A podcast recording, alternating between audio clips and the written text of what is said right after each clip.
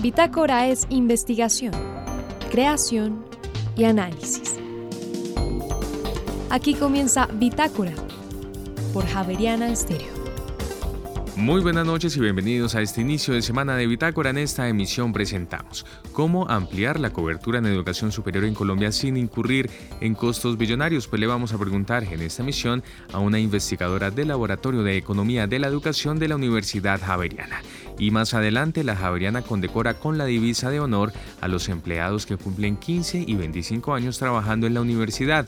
Pero ¿cuál es el significado de este símbolo para el empleado y la universidad? Más adelante les contamos. Y finalmente, la ARENS es un laboratorio en el que se analizan elementos hallados en la Casa Sámano del Museo de Bogotá tras unos arreglos locativos. ¿Cuáles son los elementos y además cuáles son las expectativas? María Fernanda Gutiérrez, José Vicente Arismendi Laura del Soldaza, Juliana Sánchez y quien les habla Juan Sebastián Ortiz, estaremos con ustedes durante esta hora de Bitácora. Bienvenidos. ¿Se podría ampliar la cobertura en educación superior en Colombia de una manera que no sea imposible de pagar? Siempre que se habla de estos temas, se piensa en billones de pesos que uno no sabe muy bien de dónde podrían salir. Sin embargo, la codirectora del Laboratorio de Economía de la Educación de la Universidad Javeriana Gloria Bernal, que nos acompaña a esta hora en Bitácora, tiene una idea. Profesora Bernal, buenas noches. José Vicente, buenas noches. Muchas gracias por la invitación. Eh, usted publicó hace poco un artículo en El Tiempo que me llama muchísimo la atención porque eh, hay una manera de un costo bastante reducido que permitiría ampliar la cobertura en educación superior en Colombia. Eh, usted parte de, un diagnóstico o de una, de una especie de escena de cómo va a ser la educación superior en enero del 2023. Eh, cuéntenos sobre eso primero, por favor. Claro que sí.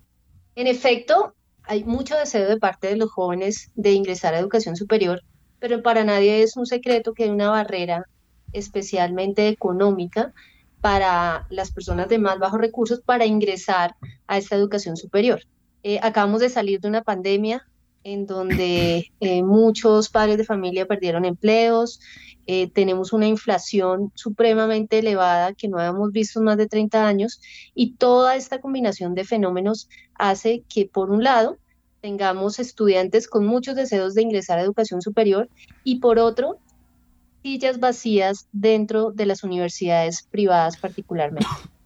Claro, es una paradoja. Entonces uno dice, bueno, eh, por un lado hay cupos, pero por, y por el otro lado hay estudiantes eh, y además hay eh, universidades del Estado y universidades privadas. Las universidades del Estado habría que pues meterles muchísimo dinero para que amplíen la capacidad, ¿no es así? Sí, por un lado están a full, tienen la mayoría una capacidad ya topada al tope y em, por otro lado, pues hacer infraestructura para universidades oficiales, con lo cual estoy de acuerdo, puede demorar años. Y nosotros tenemos la demanda ya, tenemos a los estudiantes ya que quieren ingresar y tristemente no lo pueden hacer. En algunos datos que sacamos desde el laboratorio, em, el, eh, para el 2021 eh, notamos que, por ejemplo, mientras en el primer semestre de 2016 hubo 238.126 estudiantes matriculados en instituciones privadas, para el 2021 esta cifra alcanzó tan solo los 182.000. La tendencia es inversa con las universidades públicas. Ellas cada vez tienen más estudiantes, pero las capacidades instaladas son prácticamente las mismas.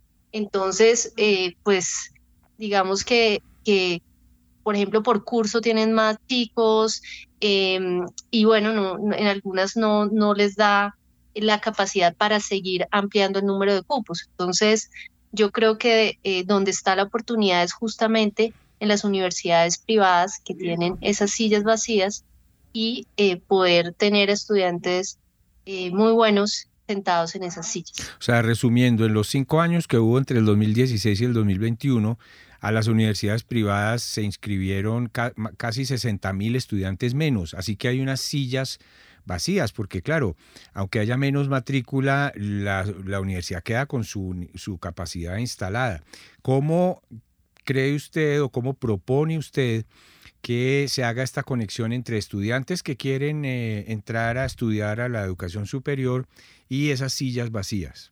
hay varios mecanismos, algunos de los cuales se están trabajando actualmente en el gobierno, pero el que propongo yo de manera novedosa en el artículo y que no es eh, muy difícil es poner en contacto a quienes quieren estudiar y les faltan recursos con los que tienen las sillas vacías. ¿Y cómo? Por ejemplo, eh, cuando los estudiantes presentan las pruebas Saber 11, se les puede preguntar pues qué quieren estudiar, en dónde quieren estudiar eh, y que puedan marcar diferentes tipos de programas y universidades. El que no sabe también que diga yo mm, no me defino todavía, pero quiero estudiar y que esa información le llegue a eh, las universidades privadas y que sean las universidades privadas las que en últimas contacten a esos estudiantes y les digan, oiga, usted nos parece que su perfil es muy bueno, especialmente si sacan puntajes altos en las pruebas Saber 11 es muy probable que las universidades estén interesados en, tener a sus estudiantes y que más bien em, se, le dé una vuelta a la torta, que no sean los estudiantes de bajos recursos que estén un poco yendo a las universidades, tocando puertas o ni siquiera saben eh, qué son, dónde están, cómo, cómo aplicar, sino que sean las universidades las que ya tengan la información de aquellos interesados y sean ellas las que puedan contactarlos y decirles, mire, hay unas oportunidades eh, de beca o hay unas oportunidades de beca crédito en donde pues los estudiantes puedan tener esa oportunidad eventual de estudiar y no que se queden en la casa y nosotros en universidades privadas eh, tristemente con sillas vacías. A esta hora estamos hablando en Bitácora con Gloria Elena Bernal, que es codirectora del Laboratorio de Economía de la Educación de la Universidad Javeriana. Eh, doctora Bernal, claro, mm, se puede uno identificar con la escena, con la imagen de muchachos que tienen un muy buen puntaje en las pruebas saber, pero pues tienen que ponerse a investigar universidad por universidad dónde les podrían dar eh, una oportunidad en virtud de ese mérito. y lo que usted propone es que las universidades que saben cuántas sillas vacías tienen, eh, digamos, compartan la información o faciliten ese encuentro, ¿es así? Eh, puede ser las universidades, pero si uno lo quiere más sofisticado, y esto existe en otros países del mundo, podría ser una plataforma en donde los estudiantes se les suba la información de cuánto sacaron en el en el ICFES, si por ejemplo tienen preaprobados algún crédito en el ICFES por, por eh, las condiciones socioeconómicas que tienen. Mm. Eh, y de ese modo, pues las universidades también puedan ver en esas plataformas a, a los estudiantes interesados y aquellos que son muy buenos serán las mismas universidades las que los llamen y les digan, venga, usted es muy bueno, quiero ofrecerle una beca. Tal vez la universidad no pueda ofrecerles el 100%, puede pasar, pero puede pasar también les ofrezca el 80, el 50% y el estudiante esté em, en la disposición de tomar un préstamo por el otro valor y, es un gana-gana porque al final cuando el estudiante se gradúa puede eventualmente pagar esa deuda y, va a tener unos ingresos mayores, va a tener una movilidad social eh, mayor. Hay un tema importante. Sí, adelante. Eh, perdóname, te interrumpo. Y es que en una investigación que hicimos en 2018, nos dimos cuenta que estudiantes, eh, sobre todo en, en áreas que no son ciudades principales, tienen gran desconocimiento de la educación superior. Quieren estudiar, el 96% querían hacer alguna carrera técnica, tecnológica o profesional, pero eh, después lo seguimos en el tiempo y solamente el 29% entró a educación superior. Y nos dimos cuenta que algunos nos decían, por ejemplo, yo quiero estudiar, em, yo quiero ser piloto de de tal universidad, cuando eso no se ofrecía en la universidad. Eh, o quiero ser ingeniero industrial de esta otra universidad, cuando esa universidad jamás eh, ofrece ese programa. Y ahí nos dimos cuenta que hay un gran desconocimiento por parte de los chicos y, creo que esta idea de, conectar a universidades con estudiantes podría ser una herramienta muy válida para informarlos y para que pues, los interesados eh, puedan hacer sus aplicaciones y eventualmente entrar a la universidad. Claro, si usted me permite el juego de palabras, yo creo que escuchándola, también hay un fenómeno aquí que ustedes plantean y es, em, hay estudiantes interesados, pero también hay estudiantes interesantes para las universidades. Si las universidades tuvieran a disposición esa información, podrían decir, este muchacho, esta chica que está en tal parte, nos interesa y la los podemos recibir en ciertas condiciones. ¿Es así? Claro que sí.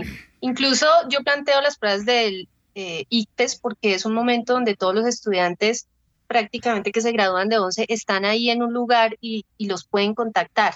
Ya después se dispersan y, por ejemplo, los que vienen en áreas rurales es, muy complicado como volverlos a, contactar.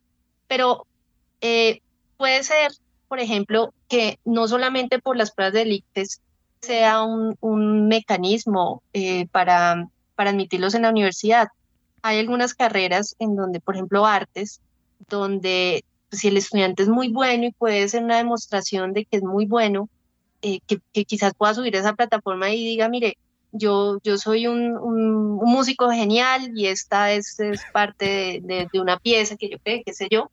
Y de ese modo las universidades puedan conocerlos, nuevamente, no solamente por las pruebas, saber, sino puede haber otros mecanismos diferentes, puedan entrevistarlos y puedan, eh, retomando tu, tu, frase de eh, ubicar esos estudiantes interesantes que no conocemos, que están ahí, quieren estudiar, pero por falta de información, por falta de esos puentes, no los conocemos. Así es. Bueno, y, lo más interesante de esta idea es que es muy ingeniosa y es de bajo costo, porque es que es más barata que crear más universidades, eh, eh, construir edificios nuevos, eh, todo ese mecanismo de ser paga que listo, tenía unos méritos grandes, pero son costosas. Esta es una idea que básicamente es poner la información al servicio de dos sectores interesados. Por un lado, unos estudiantes con ciertas características y por el otro lado, unas universidades con unas sillas vacías. Doctora Gloria Bernal, codirectora del Laboratorio de Economía de la Educación de la Universidad Javeriana, muchas gracias por acompañarnos esta noche y bienvenida siempre. Muchísimas gracias, José Vicente. Un saludo para toda la audiencia.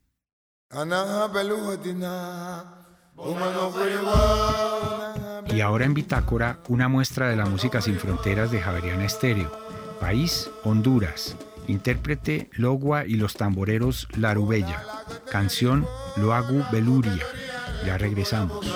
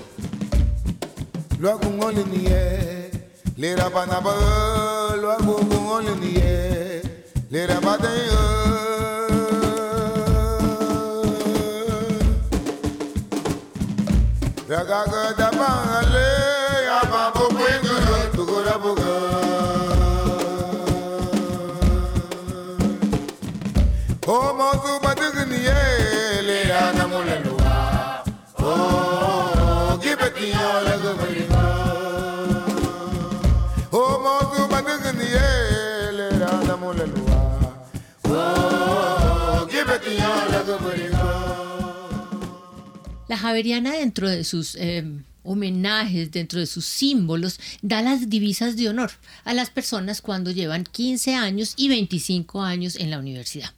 Eh, esta noche he querido invitar al ingeniero Carlos Cuartas, eh, que es eh, una persona muy cercana a todo lo que es la javerianidad y por esa razón quiero que nos explique eh, qué significa eh, o por qué estamos celebrando 25 años de estar aquí. Y otra cosa que me preocupa, ingeniero, antes de saludarlo, es si hay, algunos de nosotros pasamos de 25 años, ya dejamos de tener la importancia y no nos dan divisa de honor. Entonces, quiero que usted me explique qué quiere decir la divisa de honor. Bienvenido a Bitácora, ¿cómo está? María Fernanda, un placer. La divisa de honor javeriana es una distinción universitaria que concede la universidad a quienes cumplen 15 y a quienes cumplen 25. Igual podía ser a los que cumplen 30, a los que cumplen 40, 45. No, es más honorífico porque más años cumple. Sí, pero nos la pasaríamos entonces de 5 en 5, sí, como jugando golosa y esa no es la idea. La idea es que cuando usted cumple 15, cuando usted cumple 25, la universidad le dice, usted ha sido un magnífico javeriano y aquí está nuestro reconocimiento. Si usted sigue y ocupa otros cargos, hay otro tipo de distinciones universitarias, pero se maneja la de 15 y la de 25 años. La de 25 va en color dorado, la de 15 va en color plateado. Y se llama Divisa de Honor Javeriana. Las tres palabras son sumamente importantes, como lo explicó el rector en la reciente entrega.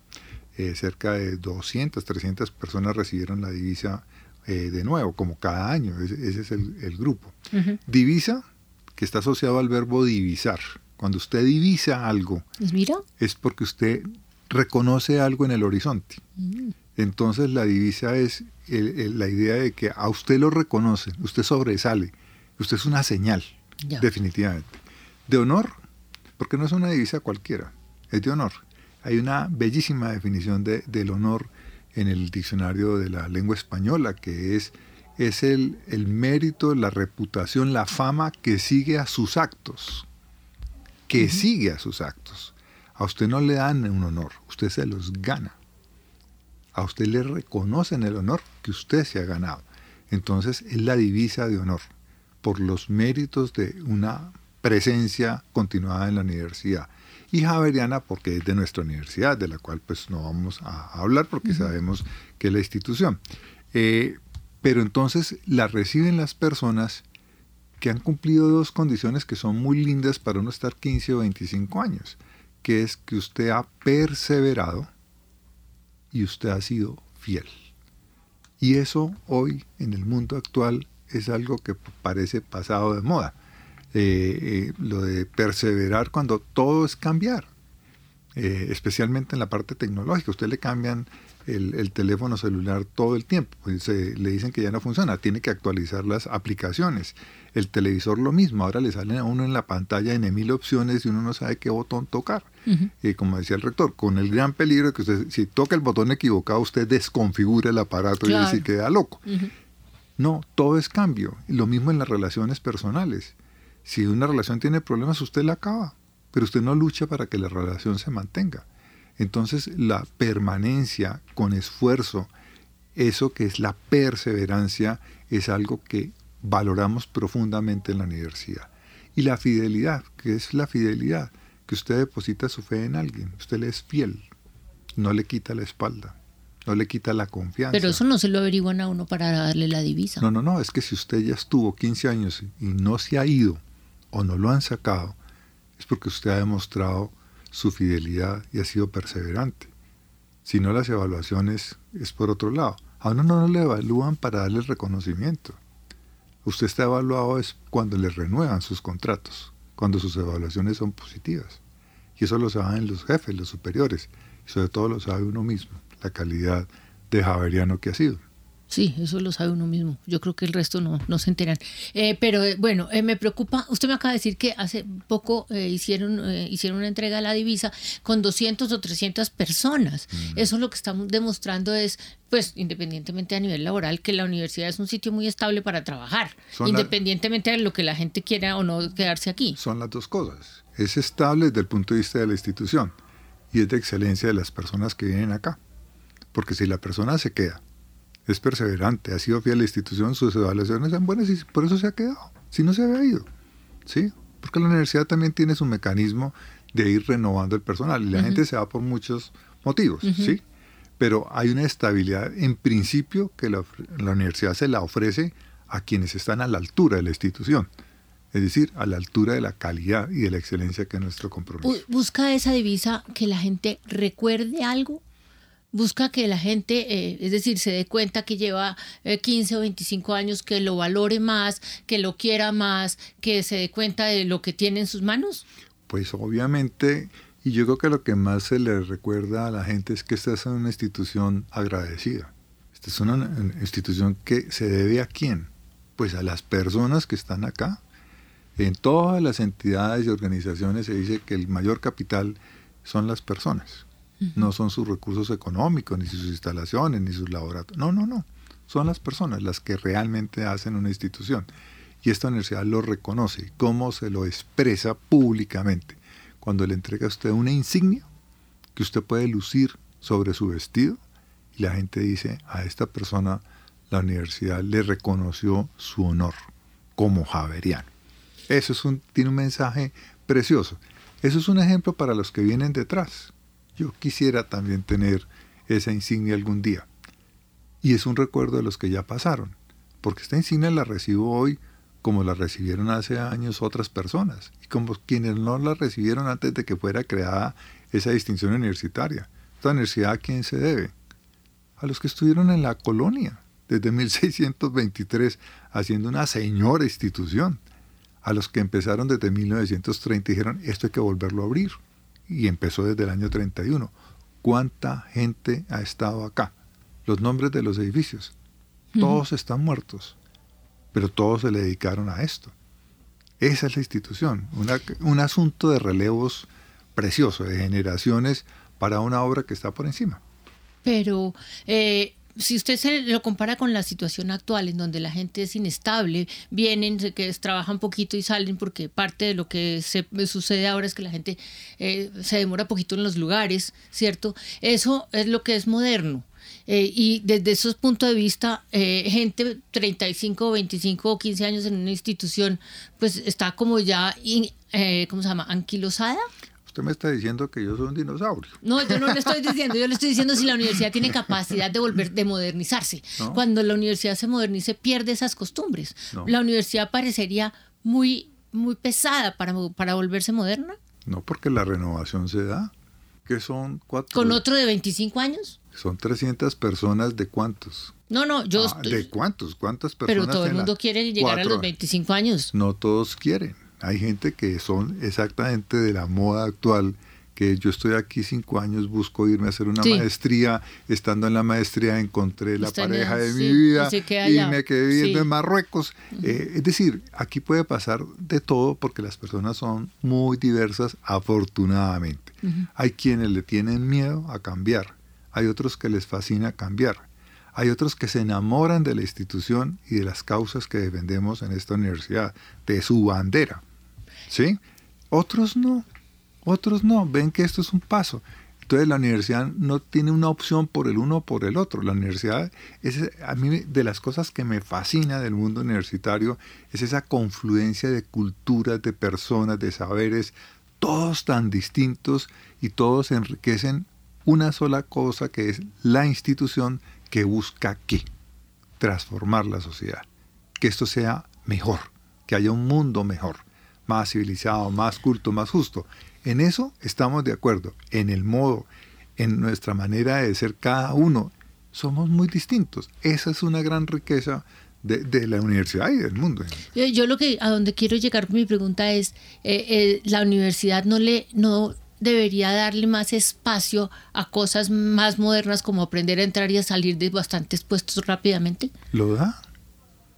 No, no lo da, le está premiando el estar 25 y 15 años. ¿Y usted quiere entonces una condecoración para los que demoran dos años? yo no quiero una condecoración. No, yo no, lo que quiero, lo que quiero es una discusión de esas que, que, que está muy en, en, la vida laboral y es que las empresas saben que reciben gente por muy poquitos periodos de tiempo y eso les genera mucho ruido y mucho malestar porque no saben manejar esos corticos. No, yo no creo que eso sea problema en la Javeriana. Usted tiene profesores catedráticos y usted renueva la planta de catedráticos catedráticos. ¿sí? Hay catedráticos que se demoran mucho tiempo. Y en la planta hay renovación, porque hay oportunidades, a la gente le salen oportunidades. Usted tiene un profesor acá que lo nombra ministro y se va de la universidad y puede que regrese otra vez a la universidad como puede que se quedó en la vida política y pública. Eh, es decir, yo creo que no hay una estrategia para que la universidad sea ni de solo permanencia, ¿sí? de estabilidad de las personas, ni de inestabilidad de las personas.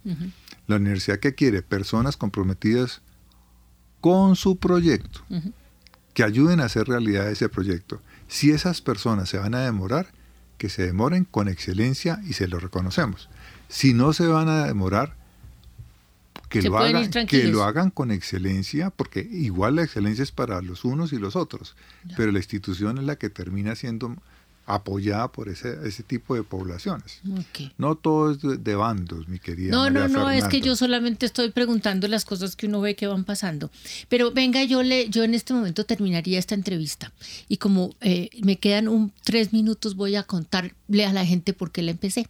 Resulta que llegó el ingeniero Carlos Cuartas con un símbolo, con un, eh, em, ¿cómo se llama? Un, eh, un pin. Un pin.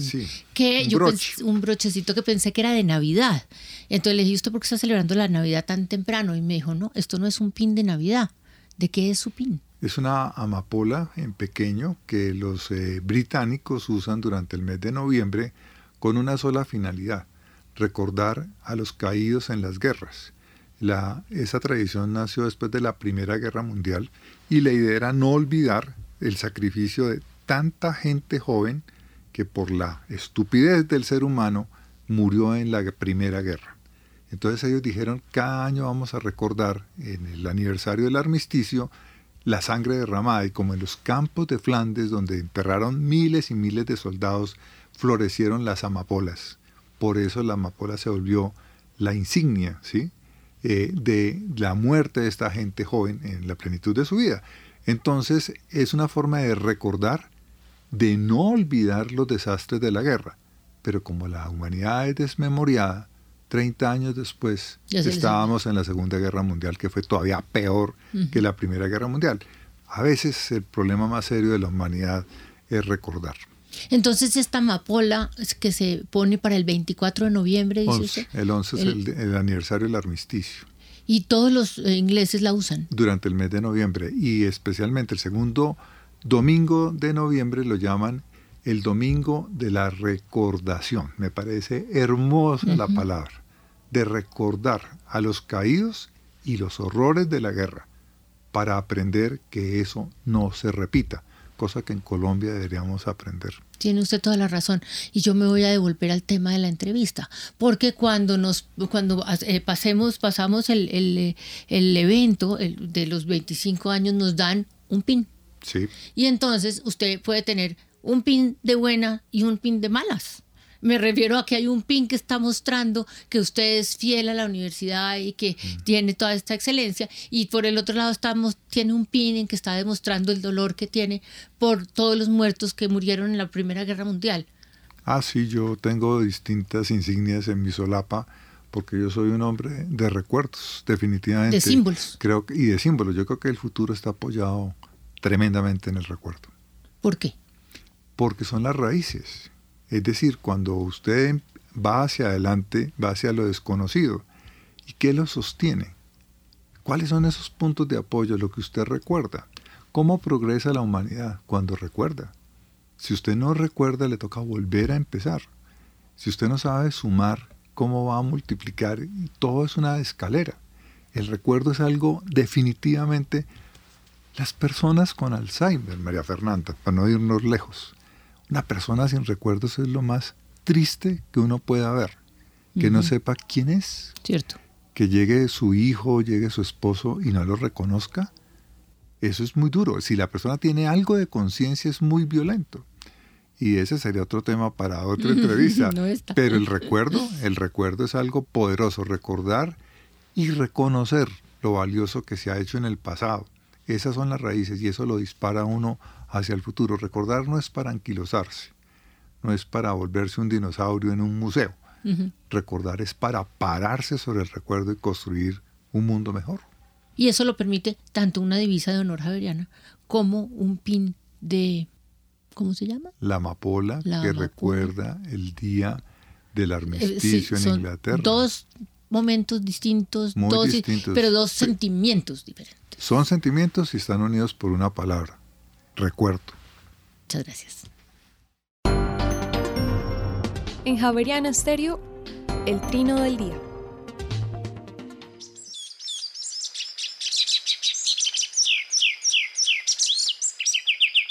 El que oímos es un pájaro de unos 18 centímetros de alto que en el Valle del Cauca llaman guayabero ocre y en otros países de los Andes le dicen tángara pechiocre. En Colombia, las plumas de la cabeza tienen un tono grisáceo y el resto del cuerpo distintos matices de ocre.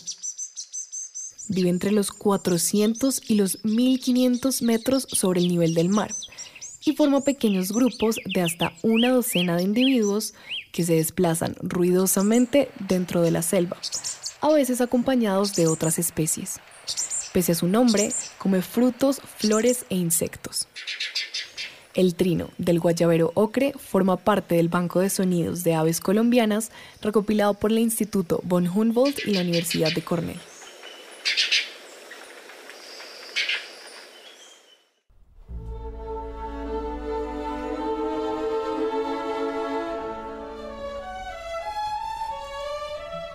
Un conde, una doncella y un paje están compartiendo una cama. La doncella ama al paje el conde ama a la doncella, y el paje, en medio de los dos, le sostiene la mano a ambos para hacerse pasar por la doncella ante el conde y a la vez quedarse con ella. El escandaloso trío que estamos escuchando en este momento es una de las escenas más caóticas y espectaculares de la ópera del siglo XIX. El Conde Ori es una de las óperas menos conocidas e interpretadas del italiano Gioacchino Rossini, sin embargo es, a su vez, una de las mejores comedias escritas por el compositor, en donde podemos encontrar la gran capacidad inventiva que logró llegar a desarrollar en esta etapa tardía de su vida. Escrita en 1828, esta ópera está basada en dos fuentes distintas.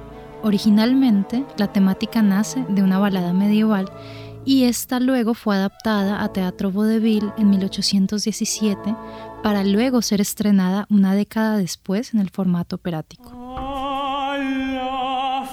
Esta ópera sucede alrededor del año 1200 en la época de las Cruzadas trata sobre el conde Ori, un hombre libertino que vive su vida conquistando mujeres a punta de engaños.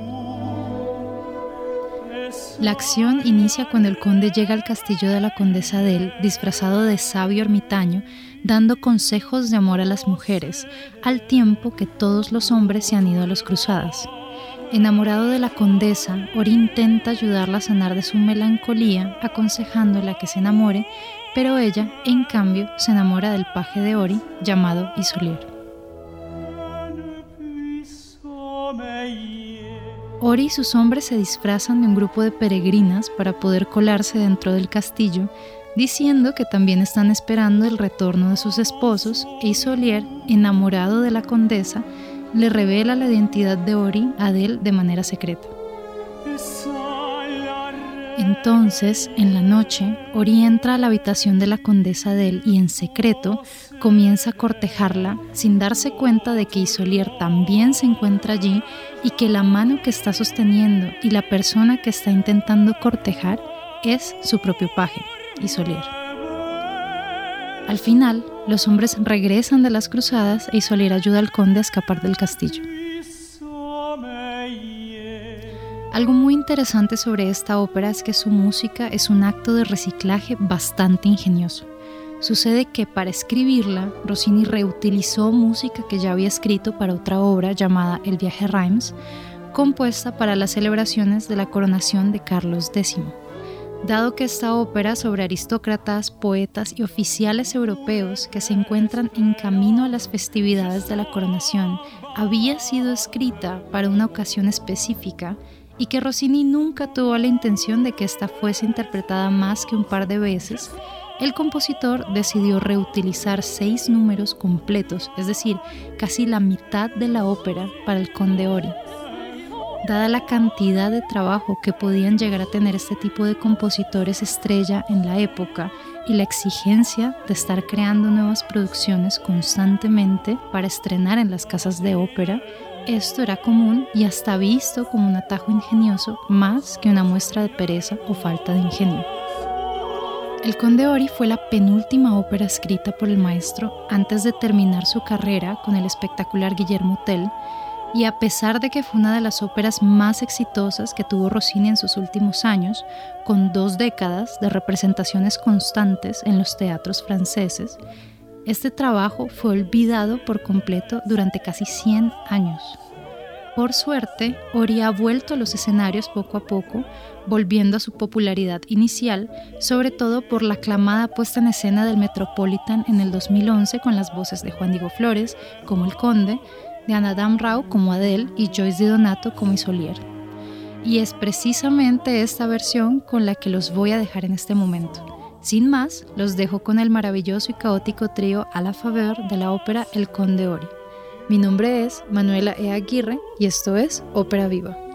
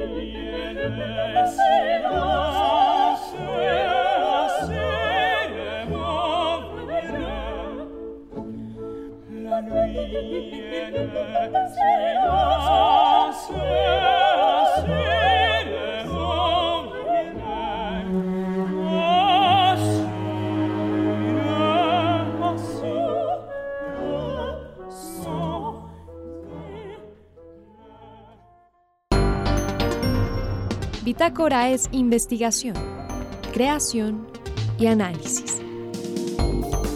Bitácora. De lunes a jueves de 8 a 9 de la noche por Javeriana Stereo.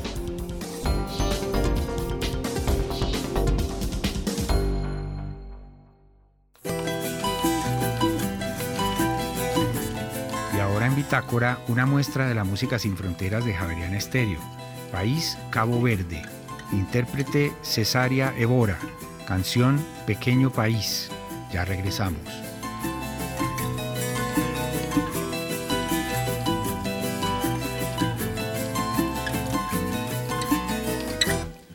Lá nasceu, põe uma estrela que cata brilhar. Ali na mar, põe areia que cata moiar. Espanhol mundo fora, só Rotimar, terra pobre, cheia de amor. Tem morna, tem coladeira, terra sal, cheia de amor. Tem batu, tem funaná. Espanhol nesse mundo fora, só Rotimar, terra pobre, cheia de amor. Tem morna, tem coladeira, terra cheia de amor. Tem batu, tem funaná. Oi, tanto saudade, saudade, saudade. Oi, tanto saudade, Recientemente en la Casa Sámano del Museo de Bogotá, en el centro de la ciudad, se llevó a cabo una serie de hallazgos que llamaron mucho la atención, por supuesto en principio para el museo como tal, pero también lo que esto representa en medio de unas remodelaciones eh, físicas que se estaban llevando allí en este inmueble. ¿De qué se trata y qué ha generado todo esto? Pues esta noche hemos querido invitar a Cristina Lleras, quien es psicóloga del Laboratorio de Renovación Espacial Nuevos Soles del Museo de Bogotá. Cristina, muy buenas noches y bienvenida a esta misión de Bitácora. Muy buenas noches, muchas gracias por, por invitarme a este espacio para hablarles de Larens. Es que resulta que estaban haciendo unas eh, remodelaciones que tenían que ver con instalaciones eléctricas y en medio de esta, mm, de esta remodelación eh, se presentaron unos hallazgos que tienen que ver con qué principalmente y por qué llaman tanto la atención. Pues em, la información que tenemos es, es un poco confusa porque no fue el personal directo del museo quien hizo estos hallazgos, sino los contratistas eh, a cargo de, de, los trabajos eléctricos.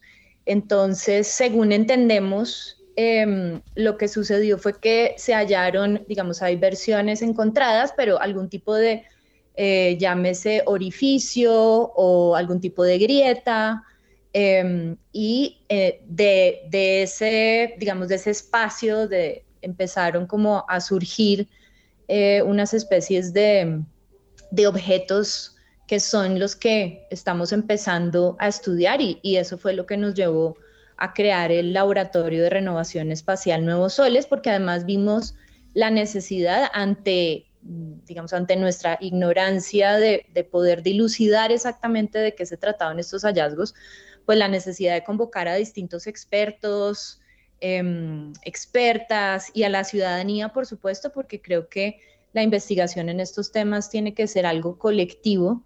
Eh, no hay, digamos, una persona que tenga la última palabra sobre de qué se puede tratar esto que, que hemos encontrado en la Casa Samar.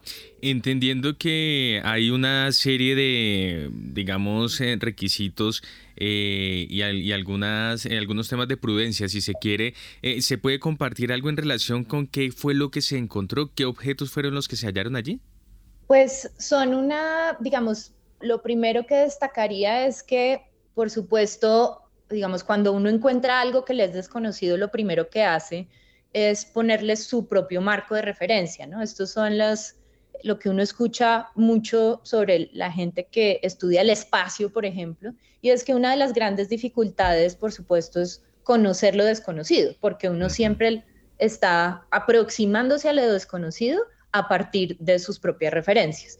Entonces, cuando hablamos de los hallazgos, eh, tenemos que poner todo entre comillas porque lo que para nosotros podría ser una, por ejemplo, un micelio, eh, pues no sabemos si realmente se trata de, de unos micelios o si, por ejemplo, lo que para nosotros, no sé, podría ser un, una especie de conexiones, casi que un, como un computador, pues de nuevo ahí lo que estamos haciendo es eh, imaginándonos que algo se asemeja a otras cosas que son de la dimensión que conocemos.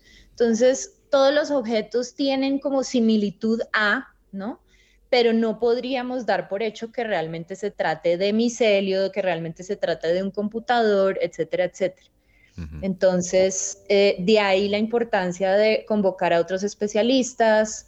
Eh, tenemos geólogos, geógrafos, eh, personas expertas en, en cuestiones de, Mm, digamos, de cultivo de la tierra, eh, virólogos eh, y, por supuesto, personas que tienen algún tipo de experiencia en mmm, también en investigación de fenómenos de otras dimensiones, porque en este punto realmente no podemos descartar nada.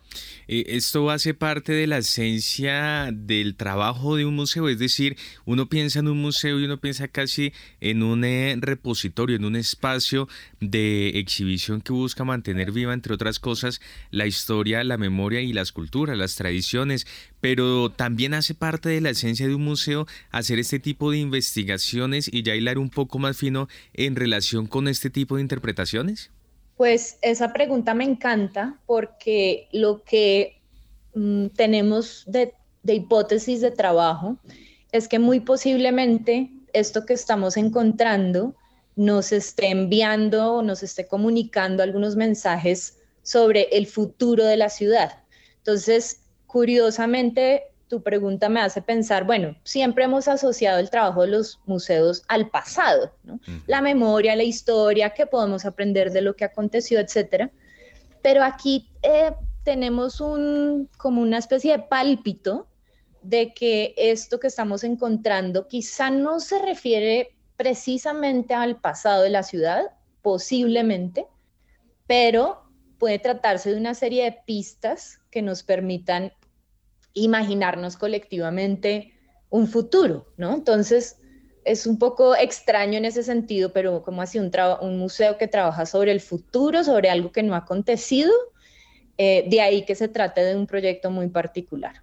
Muy bien, pues estamos hablando esta noche con Cristina Lleras, quien es psicóloga del Laboratorio de Renovación Espacial Nuevos Soles del Museo de Bogotá, porque además, eh, Cristina, unos hallazgos, eh, por supuesto, inesperados, eh, que cambian también un poco el rumbo, que, o que también invitan a unos nuevos espacios y a unos nuevos escenarios, como yo, ya lo hemos mencionado, eh, al museo como tal y sus trabajos como tal. Surge este, este laboratorio, el laboratorio Larens, que tiene como esencia pues estudiar y analizar este tipo de hallazgos, pero también en un futuro permitirá otras cosas y permitirá también explorar unos nuevos escenarios. Sí, correcto. De hecho, em, también hemos invitado otros tipos de experticia mm, más relacionados, por ejemplo, con las artes.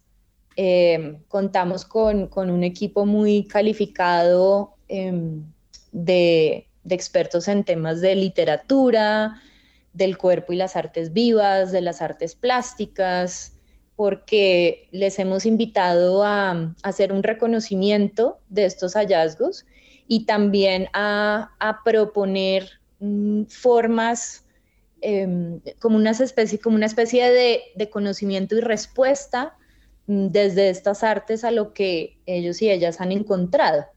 Entonces lo que quisiéramos pensar es que se va configurando una especie de escenario eh, novedoso, mm, digamos, porque no, son, no tiene ya las respuestas dadas, sino que hay que construirlas en el camino. De ahí que aprovecho para invitar a las personas que nos estén escuchando para que nos visiten a partir del 23 de noviembre, mm, más o menos desde las 4 de la tarde.